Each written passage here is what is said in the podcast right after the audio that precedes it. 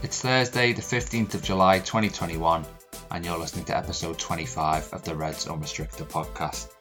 Today, we're joined by injury expert Ben Dinnery to consider just how optimistic Liverpool fans can be about the return of Virgil van Dijk, Joe Gomez, and Joel Matip after their long term layoffs last season.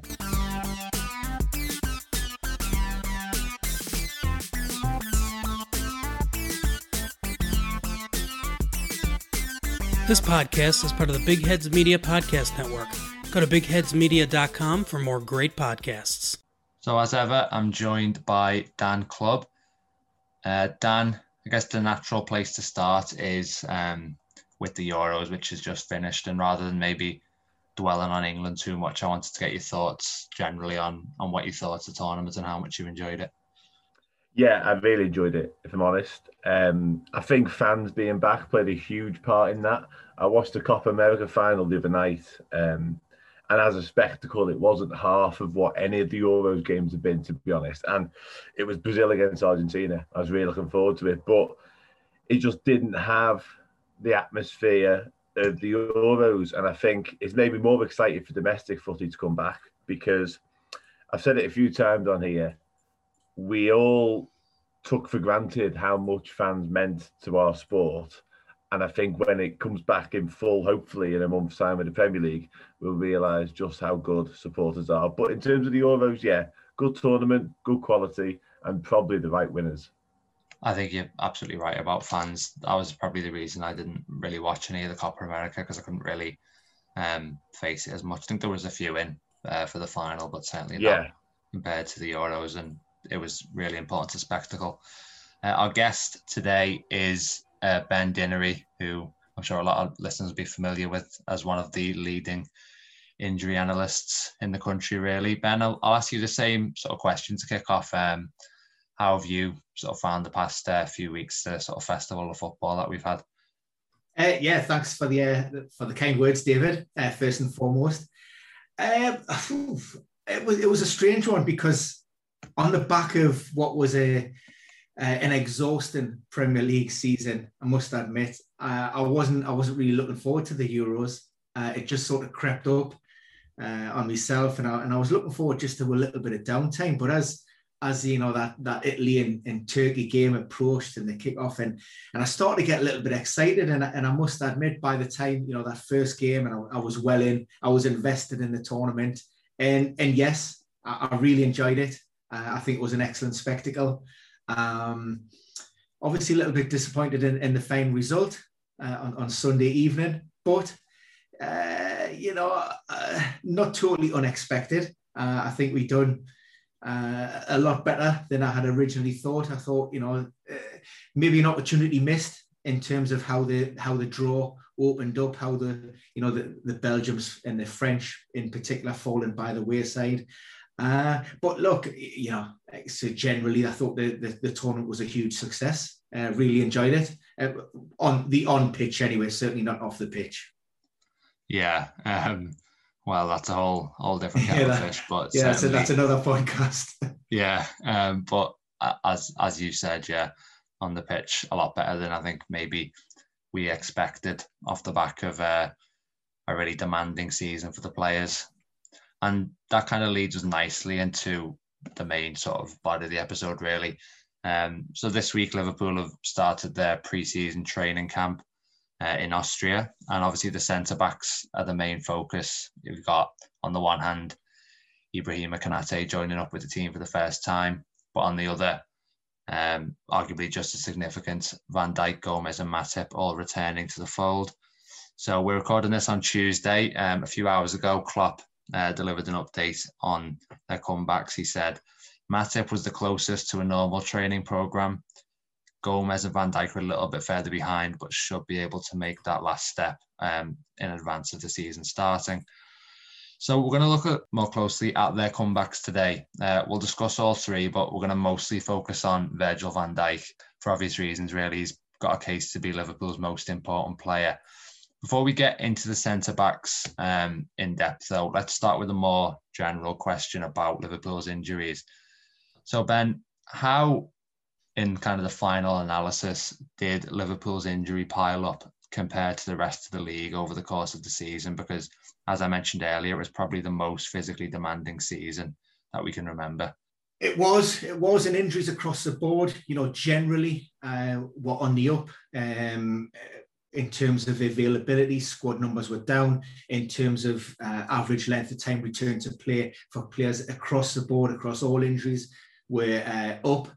Um, so generally, we've seen it, and we started with a glut of injuries at the beginning of the campaign, and and as and that was due to uh, an unprecedented start to the season, you know, the shortened preseason program, um, you know, with those particularly who went deep into European competitions, you know, players, some players were, were you know, less than maybe two weeks of a, of a preseason program. And, and often that's considered, you know, the cornerstone of, of the upcoming campaign. And, and research will indicate that, you know, you know, the less, uh, you know, the fewer sessions you have in those legs, the fewer minutes you have, the increased chance of, of of injury incidents are going to occur through the uh, through the, the, the remainder of that you know upcoming season. And and that really sort of come to fruition um,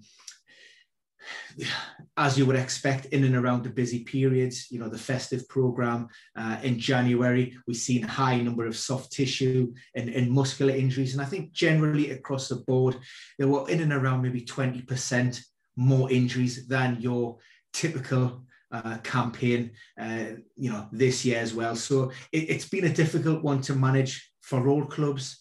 Um, and like I say, there's, there's, there's a lot of reasons as to why that, that may have happened. Of course, we've seen Project Restart um, at the back end of sort of 2019, 20, and, and all the talk around, you know, getting football back was we're going to expect, you know, a lot of these injuries. But I think the you know the Premier League and the and the Football Association were able to mitigate a lot of that risk with maybe um, you know the five substitution rules and and the drinks breaks. And of course we never had any of that into the into the new campaign as well. And it, it all sort of came together to create that that perfect storm as it were. And, it, and, and it's been very difficult for for clubs to manage squads, particularly those squads, um, you know, with um, smaller uh, personnel, and also those, you know, clubs who are, are maybe, you know, involved in uh, European football as well. So, yeah, it, you know, the numbers at the end of the season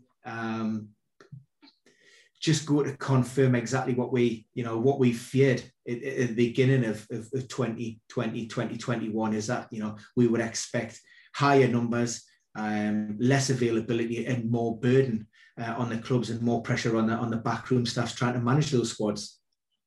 Yeah, and twenty percent is a you know when when you put it like that is a bit of a striking figure really. But just to kind of pick up um, on on the Liverpool side, and obviously this isn't the main focus of the episode, but maybe just get a bit of sympathy for us. Um, would it would it be would it be fair to say that we were kind of desperately unlucky with injuries last season, or is it just naturally going to be more complicated than that? Um, uh, well, I, I, will throw some numbers your way, and you know what I would come out and say. You know, first and foremost, football is a is a contact sport. You will pick up injuries. Um, you know, just for the very nature of playing the actual game itself, and clubs, players, you know, they will go through um, periods of, of good fortune, you know, where, where not a great deal is happening. And then you have seasons where it just seems to be, you know, this this vicious circle and trying to manage squads and and key players picking up injuries and, you know, then managers may be forced into maybe risking players who are, are not able to play or uh, involving players who you know, we often used to hear Arsene Wenger talk about players within the red zone.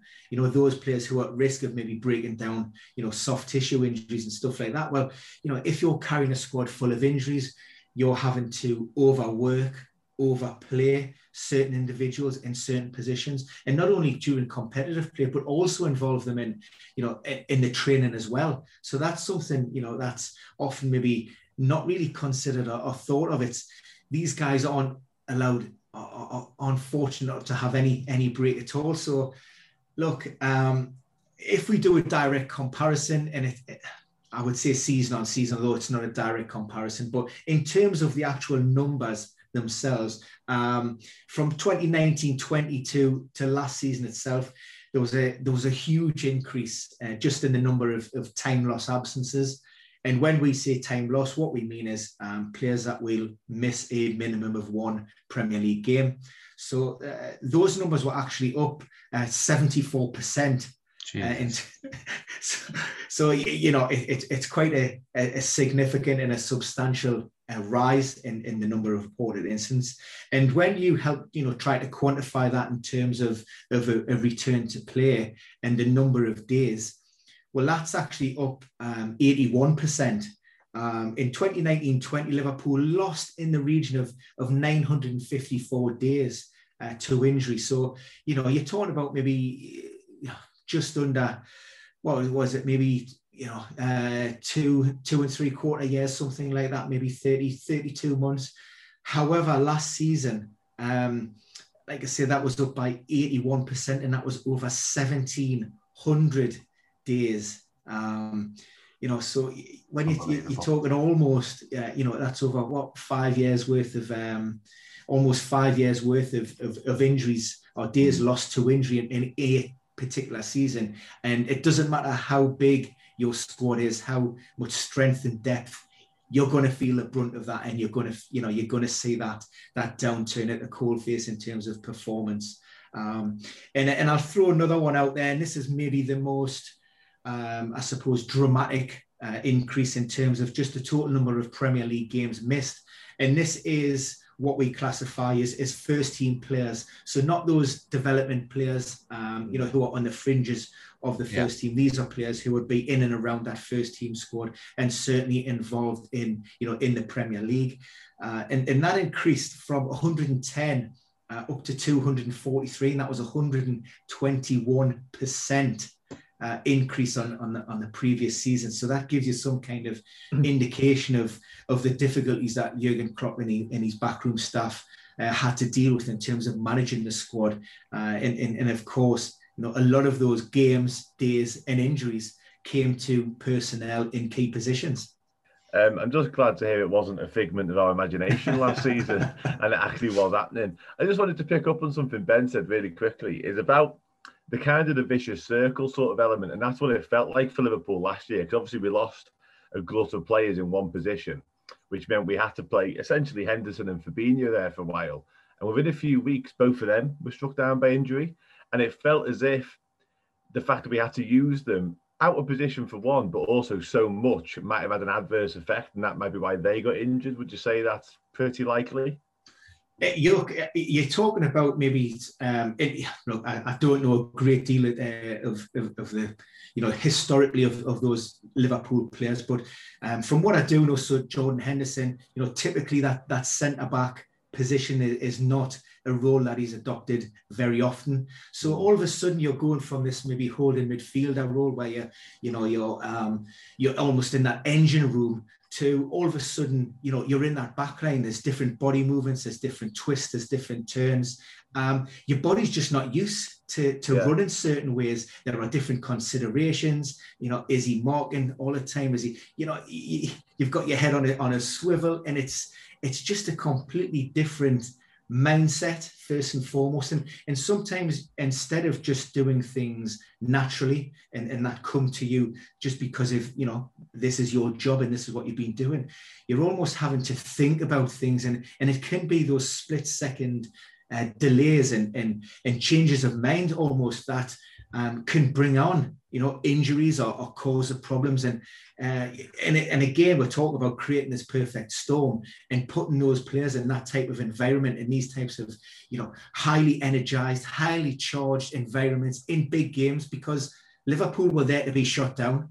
Liverpool were the champions. They were the big boys. Everybody raises a game. So you know there, there are very few or if any easy games in the premier league you had European football. So, it, you know, it, it's quite easy to see why some of these players were, were breaking down the way they did because it was just, you know, like I say, it was very tough and it was very demanding.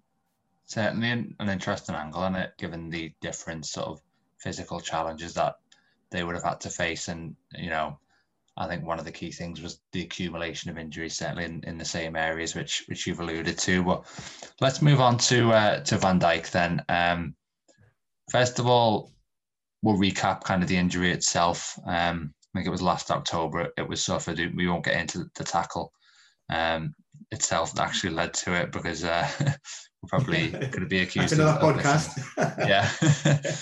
yeah. um, but a lot of football fans, myself included, will just hear the kind of dreaded three letters ACL, um, and that is just naturally, you know, a, a horrific um, combination. But I'm assuming there can actually be a fair bit of, of variation there just within that kind of term. So, as you understand it, what was Van Dijk's specific injury, and kind of relatively speaking, how severe was it on that kind of ACL scale, if you like?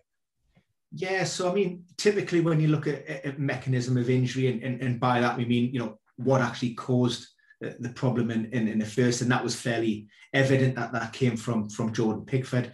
And you know, you, you sort of watch these games, and and to yourself, you may call what you what potentially what you what you think the problem may be. Um, and and what we do know unofficially, um, you, you know, it was it was it was multi ligament. So obviously, when we talk about ACL injuries, you know, the best outcome that you could have would be that that ACL is just done in isolation.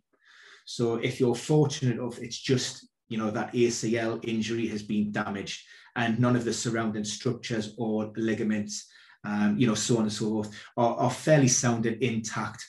And, and, and if that's the case, then yes, it's you know it's still a devastating injury blow. But in terms of the recovery and the rehab and and, and getting the player down and uh, you know getting that treatment and getting the surgery, then it's fairly straightforward. And um, you know you will often see a, a, a quicker return to play.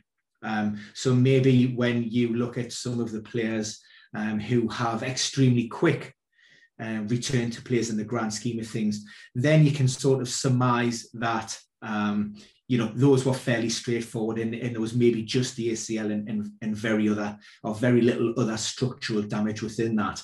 Um, with regards to, to Van Dijk, uh, you know, specifically, it did look like there, there could have potentially been some MCL involvement, and even there was some talk maybe about some posterior, um, you know, PCL involvement in there as well. And, and the ACL and the PCL, they're the two main stabilizers of the knee. Um, and you know, looking at his uh, return to play timeline on, on where Van Dijk is at this moment, then you know it's it's fairly safe to assume that there was, you know, there was a lot of significant damage in that knee, um, and and therefore, you know, I think the decision for him to, well, I don't even think he was ever in a position to go to the Euros, if, if I'm honest. Uh, when we look at return to play timelines for ACL generally, uh, you know, average return to play is in and around that maybe 270 days, you know, marker, give or take, you know, but there's nothing to say that, you know, there won't be a nine to 12 month return to play timeline, or it could even go way beyond that. Um, you know, and there's certainly uh, in in the modern game, there is certainly uh, a, a, move towards players maybe completing a more thorough and comprehensive rehabilitation program you know coming back from serious long-term injuries as opposed to you know maybe rushing them back as we have seen previously? I think maybe if it was left up to van dijk he might have gone to the euros anyway for at least kind of a sort of moral support role or maybe he thought he could have featured in the knockout stages. But I, what I wanted to kind of ask on this was how crucial do you think it was that Liverpool have persuaded him to take that sort of extra kind of month um, as it's proved, and how big could just those few weeks be in kind of a long term sense? Yeah, I mean, it, look, it's huge. I think first and foremost, what, what the research would, would say with regards to, to players potentially returning to play within that, within that nine month period you know, you are at a, a significant risk of, of re-injury or recurrence within that period. And, and every day, every month you go past that nine months, then the, the, the chances of you suffering a re-injury or a recurrence reduced by 50%. So, you know, at, at 10 months, mm. it's it's 50% less. Then at 11 months, you reduce that by another 50% and, and so on. So the longer it's actually left, then, you know, great. But I think Van Dijk, it, it would have been a difficult decision, but you know, I think his eyes now would firmly be on that domestic campaign, and it's about you know getting back to playing for Liverpool and you know, uh, with the best will in the world and the best intentions, and and and maybe you know the focus with the national team will be elsewhere.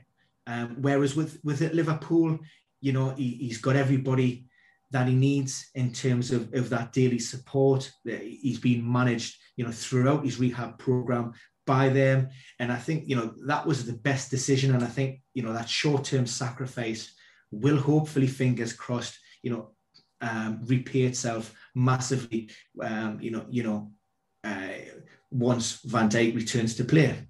Yeah, well, we certainly hope so. Obviously, from Liverpool perspective, um, it's it's funny because everything you're saying kind of echoes what Klopp has alluded to today. I don't know if you've seen his quote. He's kind of played down, not played down the optimism around Liverpool fans because we're all you know buzzing to see him back in pre-season training. We're all over the moon, but I think myself included got a bit carried away thinking Norwich away first game of the season, he's starting.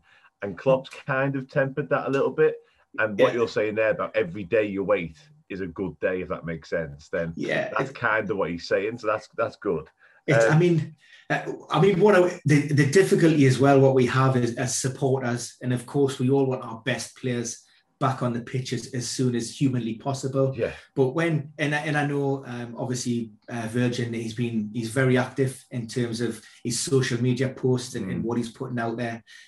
What we're seeing are just you know tiny snapshots of, of really what's going on on, on a daily basis, and it doesn't really tell us a great deal yeah. in terms of, of, of where he is. But you know, as supporters, we, we love to see that, and we love to read a lot more into that than we're thinking. Mm. Oh, he's actually he's, he's quite close, and like you see, yeah. he could be ready for for game week one. but the reality of this situation is, look, there's still a lot of hard work um, to go on behind the scenes, and mm. uh, you know we need to be seeing um, Virgil uh, in full training, uh, taking part in all of the sessions daily without any kind of reaction before you know we can even consider a, a full return to competitive play. Yeah, well, he's certainly in the best hands. Um, on the on the topic of returning, um, I've had a look at his injury record previously, something you're probably aware of, and it's pretty impressive, really, for someone who's just turned 30. Um, hasn't picked up many injuries throughout his career. Certainly since he's been at Liverpool, he's missed six games during his time with Liverpool, which is nothing really. Um, his longest layoff before this was 18 games while he's at Southampton. So I just wanted to get a sort of picture. Is that beneficial to him in the long run? Or does this injury and isolation mean he's more prone to pick up more things? Or the fact he's got a really good record, does that give him a better chance of returning without re injuries? I mean, obviously, we hope that when when uh, Virgil does finally return to play, um, competitive play, you know, he's going to be eased back in, and you know, he will continue, and he will be as, as robust and as solid and as sound as he as he always has been. Um, of course, you never know what's around the corner. Uh, you know, I alluded to it uh, earlier on. It, it is a it's a contact sport, and mm. you know, mechanism of injury. I mean, you know, whether you're Jack Grealish, Virgil Van Dijk, uh, you know, or, or, or Callum Wilson, um, you know, how can you legislate maybe for a tackle like that? It's it's just one of those. You know, that is the the nature of the beast, as it were. Um, what I would say with, with, with long term injuries, we often hear about players who are suffering sort of minor niggles, setbacks, you know, soft tissue, muscular tears. And that's just as, a, as the body gets used to, to the rigors of playing top five football again. Um, you know, it doesn't matter how many hours you're putting in on the training pitches, how many games you may play for the development side of the under 23s or or non-competitive. There's nothing quite like you know playing in that in that Premier League environment you know, it, it's often loaded as, um, you, you know, the, the fastest, most explosive, exciting league in the world. And, and the data reflects that, you know, in terms of distance covered by players, in terms of the number of high intensity sprints and the distance they're covering that those sprints. So, you know, players, um, you know, need to be at, at their, at, you know, at their physical peak to be able to be, you know, to, to perform optimally in, in this league. So Um, it may take a little while uh, an adjustment for Virgil, but you know, fingers yeah. crossed. We hope that he can, you know, come through those early games, acclimatise, and and he'd be absolutely fine. Yeah, well, just to kind of pick you up on that, really, you said he'd be absolutely fine, and that was what I wanted to ask next. Do you think, and do you have confidence that going off what's gone before and him himself, that he can return to his best level? It's, it's a question you often get asked, and um, what I would say was, and it, uh, and I, I don't want obviously to pick this up in the in the wrong way, but we're talking about players who, again, uh, you know, they're at the peak of their their fitness, they're at the peak of mm. their performance. Particularly Van Dijk, uh, you know, considered one of the best central defenders, um, if not maybe in the world in world football. Um, and if you consider that if a player picks up an injury at, at, the, at the height of his of his career when he's playing so well, and he suffers such a significant injury. You know, very rarely are you going to see players come back and they're in that better. First and foremost, yeah, so the aim is always to try and get back to those levels. And and there are lots of examples of, of players who picked up similar types of injuries and have went on to um, have you know great careers at the same level. Um, you know, regardless of age, I think uh, Ibrahimovic is a is a great example of that. You know, ruptured yeah. his ACL, uh, ACL and almost you know the twilight this week as well. Yeah, uh, it's so it's you know um, there's there's everything that suggests from from Van Dijk's history, from his just his makeup, from his level of performance that he will go out, you know, and he'll be performing at that same level. But of course, you know, there are no guarantees at this because you know when you are playing at the it's, it's all small margins at, at that at that highest level. And and maybe you know we, you very rarely get a, a, a, fully to understand medical records and exactly what's happening. But but players as well as trying to maybe adapt physically um, you know there may be slight alterations in their games. You know players maybe maybe looking to mitigate risk in terms of maybe picking up uh, another injury, so they may have to slightly the you know slightly alter the game. But but psychologically as well, I think that's a that's a big aspect which you know isn't often talked about. Do you know what I wanted to pick up on the um, on the psychology um, because I just wanted to know if maybe you thought that when we are discussing players returning from injuries, are we maybe focused too much on the physical side because you know, Van Dijk might end up actually being fine from that standpoint. You know, we could look at his injury record um, a few years down the line and it might actually look okay. But you've mentioned kind of decision making and behavior on the pitch. You know, there's a possibility that he might have like a instinctive reluctance to make certain tackles that feel a little bit risky or to run at full tilt, for example. So yeah, how much do you think the the psychology of it like shouldn't really be underestimated? I, th- I, think it's going to it's going to be absolutely huge. But that will be, be you know that that'll be addressed now. You know that'll be getting worked on. Um, you know throughout his rehab program, that will be uh, integrated within his, his, his recovery program. So. Uh, a good example was I think Arsene Wenger game with with Aaron Ramsey when he suffered that you know quite horrific leg break uh, a, a, few years ago, and, and he actually said um, he was never confident going back out on the pitch, and it, it he says it almost took three years. It doesn't matter what the what the doctors were telling him, and and you know all of the tests would say, look, your knee, uh, sorry, your your leg is absolutely fine.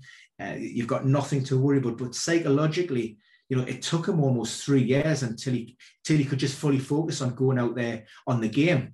Um, and, and again, we don't know um, how these players are, are, are, going to deal with with such a, a significant trauma as we've mentioned before, you know, Van Dijk inherently has had a, a, he's a pretty robust player. His injury record has been great. He's never really spent this amount of time sidelined before.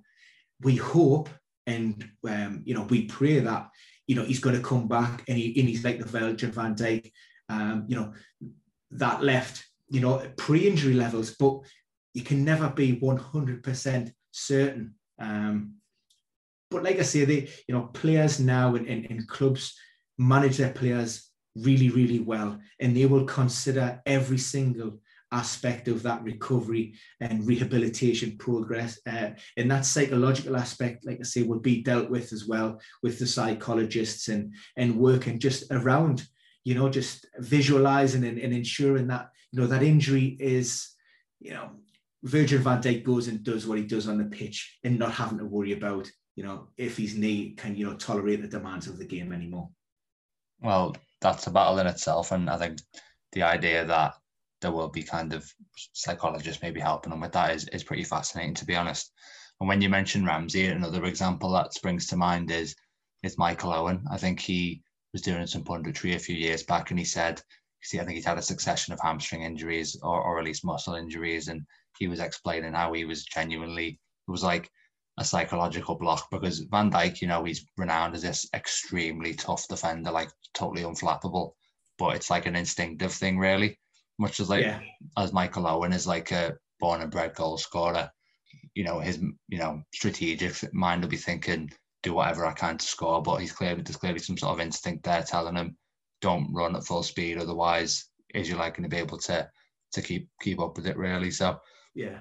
Obviously, we're all delighted to have uh, Van Dijk back, and it's kind of a, a huge relief. But I think you know it is important for us to kind of acknowledge this and acknowledge the fact that there aren't really any any guarantees. Um, although we hope that, given the sort of superhuman performance levels we've seen so far, that kind of translates to his uh, his injury recovery as well.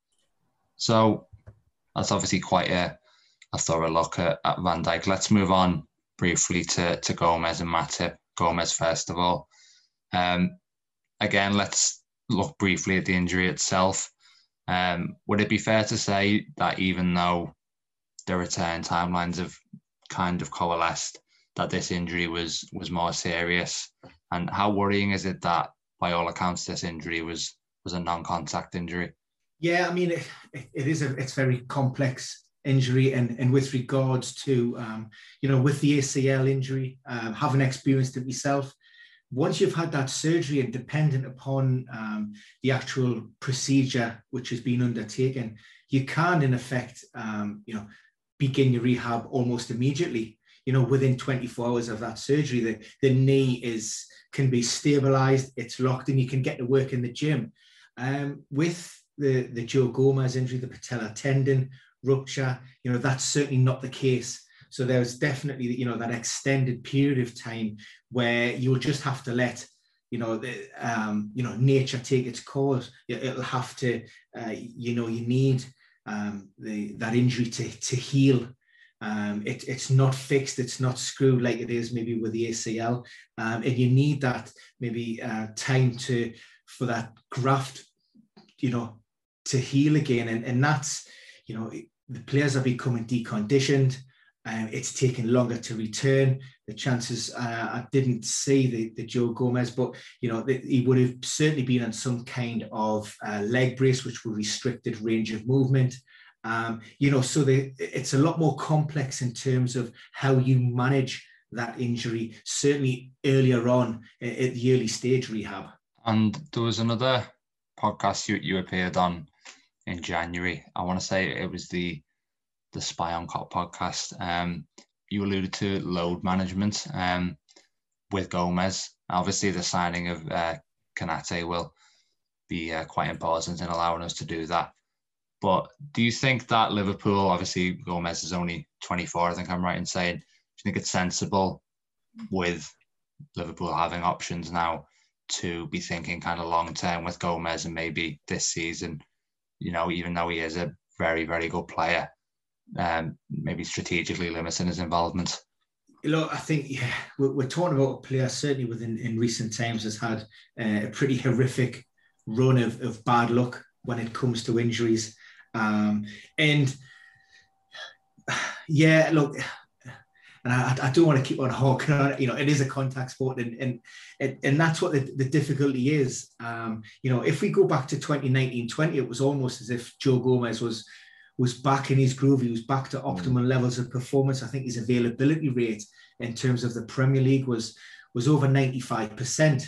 Um, you know, following on the back of a, of a two difficult seasons really i think he was he was around about 40 47% prior to that and around 76 and then you know prior to that he had that that acl injury which which almost you know curtailed his 15 16 season and there was nothing there in 16 17 so you need to to consider everything that went before and when you're looking at players and and how robust and how um, how they're able to tolerate the demands of the game. And it's and the game's moved on a, a lot now in terms of, of, of, distance covered.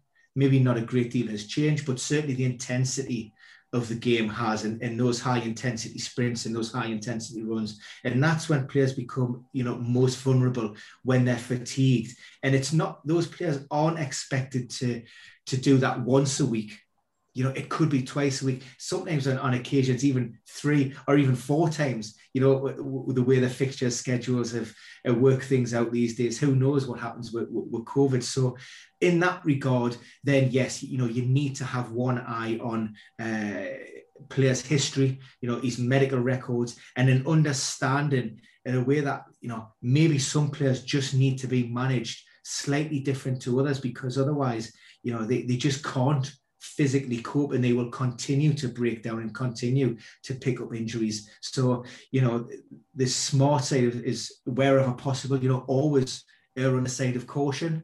Um, you know, and if you can maybe get two games out a week of of Joe Gomez, you know, at his optimum levels, then great. Yeah, well, it certainly looks as though that could be the case uh, moving forward with Gomez because I had a quick look um, and tallied up his um, injury record um, since he's joined Liverpool, and it's not pretty. And we spoke a lot about severity of injuries, and unfortunately for him, most of his have been pretty bad. Um, cruciate ligament injury previously, Achilles tendon problems. Um, he's actually racked up 136 games absent for Liverpool since he joined, which is just it's gutting for the lad because he's a young lad and he's very good, like we've already alluded to.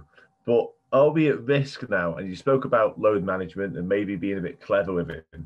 Similar to having Tottenham were with Ledley King all them years ago. I don't think he trained a lot during the week and then he might only play once a week. Might not get to that extreme with Gomez, but is there a genuine risk that we could be watching a very talented young lad suffer a whole career plagued with injury? I mean, you know, we always live in hope. And um, it, when we look at, at mechanism of, of injury, um, uh, there's one. Um, I'm trying to think when he collided with the advertising hoardings.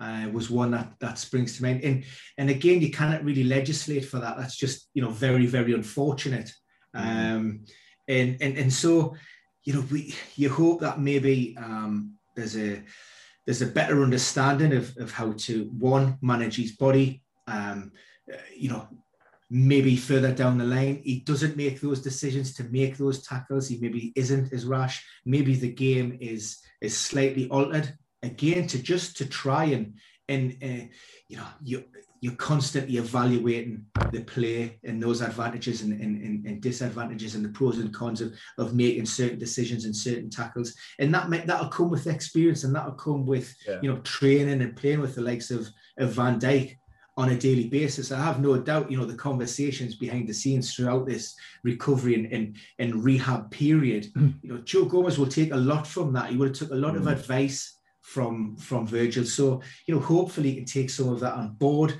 And, you know, and with a little bit of rub of the green and a little bit of better luck, you're going to see those availability levels, uh, you know, return to to hopefully those, you know, post post injury, you know, serious injury levels anyway. Yeah. Yeah, he did have a he did have a full season pretty much available. You're right when we won the league, um, it just goes to show how good he is. But unfortunately, either side of that, he's been a little bit plagued. Um, and it's interesting you mentioned the conversations you'll be having with Van Dijk because it's something I think they both alluded to how they were made up to almost have each other going through the same sort of experiences. Because I imagine, and I know footballers speak about a lot, it can be quite a lonely place, the old rehab. So, so that's good news. Um, injuries unfortunately take us on to Joel Matip, who again is probably the most frustrating of all Liverpool players, run closely by Naby Keita, I think. Um, and I've looked at Matip and his injury record before arriving Liverpool was was really quite impressive. Um, but since he's arrived, he's missed 104 games for Liverpool. Um, and not necessarily due to like Gomez's were quite severe. Matip just tends to pick up these little strains and knocks and etc. etc. Um, so I want to ask you, is that down to anything in particular? The first, the fact that he's suddenly getting them now, he's a Liverpool player, and is that a particular way he plays or his body or whatever it may be that he gets these little knocks all the time? And thirdly, is there ever a chance that maybe again with load management we could get more availability out of him? I mean, quite possibly. You know, there, there are a lot of soft tissue and, and, and muscular injuries in there, which you know, which suggests you know that Matip does struggle of, of playing maybe um, consecutive games, uh, certainly within the, in the Premier League, within close proximity of each other. Um, you know, but medical staff and, and backroom staff will be monitoring that, will be very aware of that, and and maybe some of those injuries were maybe born out of the of the player just again, you know, putting his body on the line and helping out the club, you know, and, and helping out Jurgen Klopp. Uh, mm. and, and again, understanding that, you know, maybe he wasn't 100%, but he's willing to, to just go out there and sacrifice maybe himself to promote. And, and, and I know a couple of those instances. And the, the thing that's always shown is, uh, you know, you're injury prone. Uh, yeah. You know, you're oh, you're soft, you know, your hamstrings are made of cheese sticks, strings and, and, so on and so forth. I mean, I know for a fact that, you know, uh, Joe Matip is uh, one hell of a tough character. And a lot of those injuries, which which were maybe brushed off as being trivial and, and, and just, you know, um, they're quite serious and, and quite painful. And the fact that, um, you know how he's got through some of these injuries and how he's actually responded and how quickly he's returned uh, has been a big surprise as well. So, you know, first and foremost. So, you know, this guy isn't, um, you know, isn't just a, a walking sick note. He's, you know, probably just been a little bit unfortunate. Um, you know, this this latest injury came back from was uh, a fairly severe setback. Yeah. Um, but yeah, you know, understand that. I think, I, and I've just had a look at the at the Jurgen Klopp comments. You know, he, he's probably the closest of the of those mm. four players to come back. Um, but you know, when we're when we're looking at availability rates and, and potentially, you know, can players and, and how many games are these players going to play? It's the historical data that you look at, and you know, we look at Matip's record in recent seasons, and it's it's pretty dire. You know, there's no sugarcoating that. And um, I think you know, with with Liverpool's recruitment and with Liverpool's squad, there will certainly be one eye on you know managing the legs of Matip and, and understanding that look, he's a great asset to have when he's fully fit and he can come in and do it, you know, and do a really good job. But is he somebody that can be relied upon, you know, week in and week out? Mm. Well, certainly what we've seen in the last two seasons that wouldn't be the case. Well, that's the sort of remarkable thing about about Matip, and you summed it up quite well there, Ben, is that despite the succession of injuries that he's had, he seems to be able to come back and almost brush them off and look yeah, kind of yeah. and play almost at his, his sort of prime levels. But Dan, I just wanted to ask you something really before we wrap up as kind of a concluding question, really. Obviously, um, we've now we've now signed Konate and I uh, I tweeted the other day that I think that on paper at least we might have uh, the best centre back depth in the world with uh, the, those four players really, and then obviously you've got Phillips as well who may or may not stay. Um, yeah. he's he's proven that he's a Premier League level player for sure. But do you think that the level of depth that we seem to have, and obviously this was a major problem position last season, do you think that that depth might actually be an illusion given the the fact that we do have you know three injury prone players, you know, and then Van Dijk, who obviously we can't necessarily guarantee will be back to his, his former levels. There's certainly a danger of that, I'd say. I'd say it's it's similar to the midfield situation, if I'm going to be honest, because I often discuss midfield depth that Liverpool apparently have, but then when you dig a little bit deeper, I don't really want to use the term injury prone after Ben shut us down on it. But um, no, I, but if you look at Alex Oxlade Chamberlain, unfortunately, another one who's picked up quite severe injuries. Um, Keita is a bit more in line with Matip in terms of he picks up injuries all the time. It, it can be an illusion because you look at the names on paper and you think, yeah, great. But then when you can only use them for a certain amount of games, it doesn't really reflect. Um, in terms of quality, I'd say the centre half position is probably the best in the league, certainly. Um, but there is definitely concern. But I must admit, I'm feeling a lot more positive about it now. When you think about, we might have the option to use Gomez and Matip a little bit differently moving forward. Certainly, Matip, I think he's a prime candidate. Gomez, like Ben touched upon, I think it was a Ben Mee tackle against Burnley that did him. And obviously, this is a bit of a freak injury now with it being non contact. He might be a bit more usable, but Matip simply can't play many games on the run. And with this new sort of backline department we've got, he might not have to. So I'm a bit more confident. Um, but like I say, certainly in terms of quality, that squad depth is is phenomenal, really. And the dilemma with Phillips really is Liverpool seem to have, you know, quashed the sell to buy idea a little bit, but it does seem like it certainly can't hurt as we try to get both the uh, priorities addressed in the transfer market. So it's whether you sell him if you get the offer or you think, hang on, maybe we could just do with that fifth yeah. insurance option who's shown that yeah. he can do a job for us. But we will have to to wrap it up there. Um, before we go, uh, Ben, we always give our guests an opportunity to um, plug any any work to the listeners. I know you're uh, very active on on Twitter. Uh, I am, yes. I'm at Ben Dinnery. I spend most days, uh, seven days a week, talking about injuries. So um, yeah, uh, if you have a question, fire them my way. More around the data side of things these days, uh, and and trying to bring some medical experts, people who know a lot more around you know the the mechanism of injuries and the um, you know than I certainly do and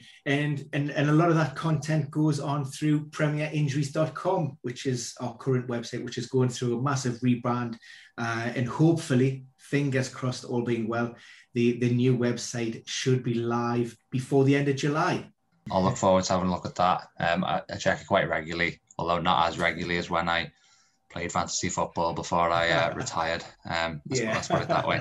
Um, but thanks very much for uh, the insight you've given us today. I've I've yeah, really brilliant. learned a lot, and I hope the listeners have as well. Uh, before we finish for, for this week. Dan, have you got any no, final just thoughts? to what you said. I want to thank Ben. Um, unfortunately, I hope never to be as invested in injuries as I have been for the past 12 months.